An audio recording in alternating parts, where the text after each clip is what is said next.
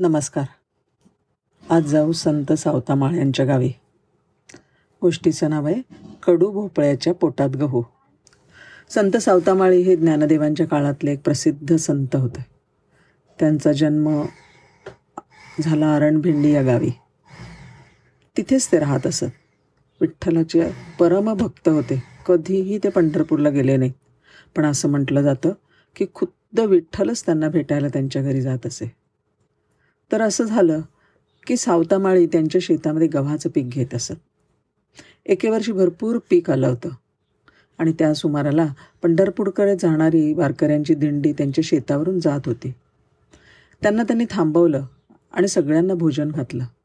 सगळे वारकरी भोजनाने अगदी खुश होऊन गेले. पण मनोमन ते दुःखी होते. कारण त्यांच्या गावी दुष्काळाने पिकं नष्ट झालेली होती. त्यांनी सावतामाळ्यांना मन विनंती केली आम्हाला थोडं थोडं ध्यान न दा ना घरी न्यायला. सावतामाळ्याने आपल्या बायकोला विचारलं.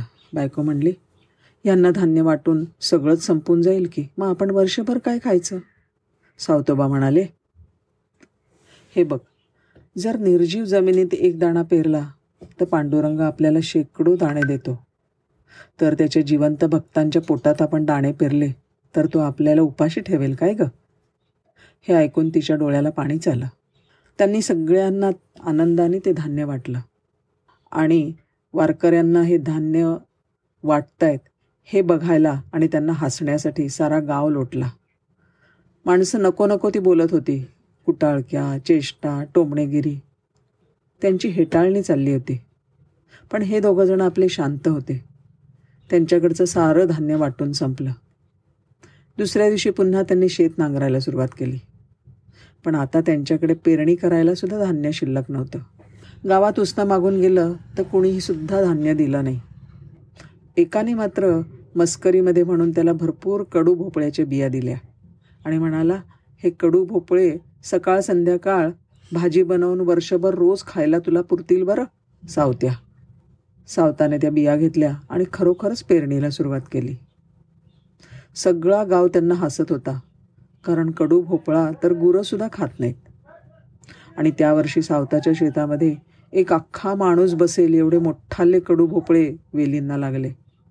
सगळ्यांना आश्चर्य वाटलं. असं कधी होतं का? पण मग त्यावरून सुद्धा गावकरी त्यांची मस्करी करायचे. कडू भोपळ्याची राखण करायची जरूरच नव्हती कारण त्यांना कोण चोरणार? तरीसुद्धा रोज सावता शेतावर जाऊन राखण करत. पांडुरंगाचं भजन करत. कुठे मिळाली तर थोडी मेलमज मोलमजुरी करून घरी येत असत. होता होता लोक विचारायला लागले. अरे हे तू भोपळे साठवणार कुठे? एक दिवशी सावत्याने भाजी करण्यासाठी म्हणून एक भोपळा घरी आणला. सावताच्या बायकोने भोपळा चिरला. आणि काय आश्चर्य! संपूर्ण भोपळा तयार गव्हाच्या टप्पोऱ्या दाण्यांनी गच्च भरलेला होता. आणि ते सगळे गहू सारवलेल्या जमिनीवर सांडले. सावताचे डोळे पाणवले. देवा किती रे तुझा मा तुला माझी काळजी?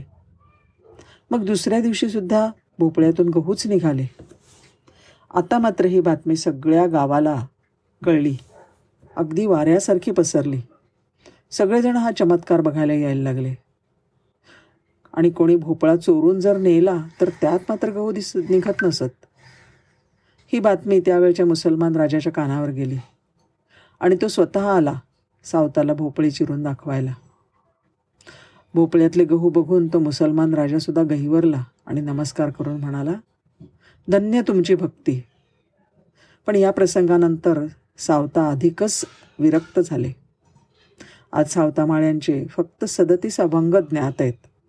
आणि त्या अभंगाचं सार हेच की प्रचंड उत्कट चिंतन केलं की भगवंत नक्की भेटतो. धन्यवाद.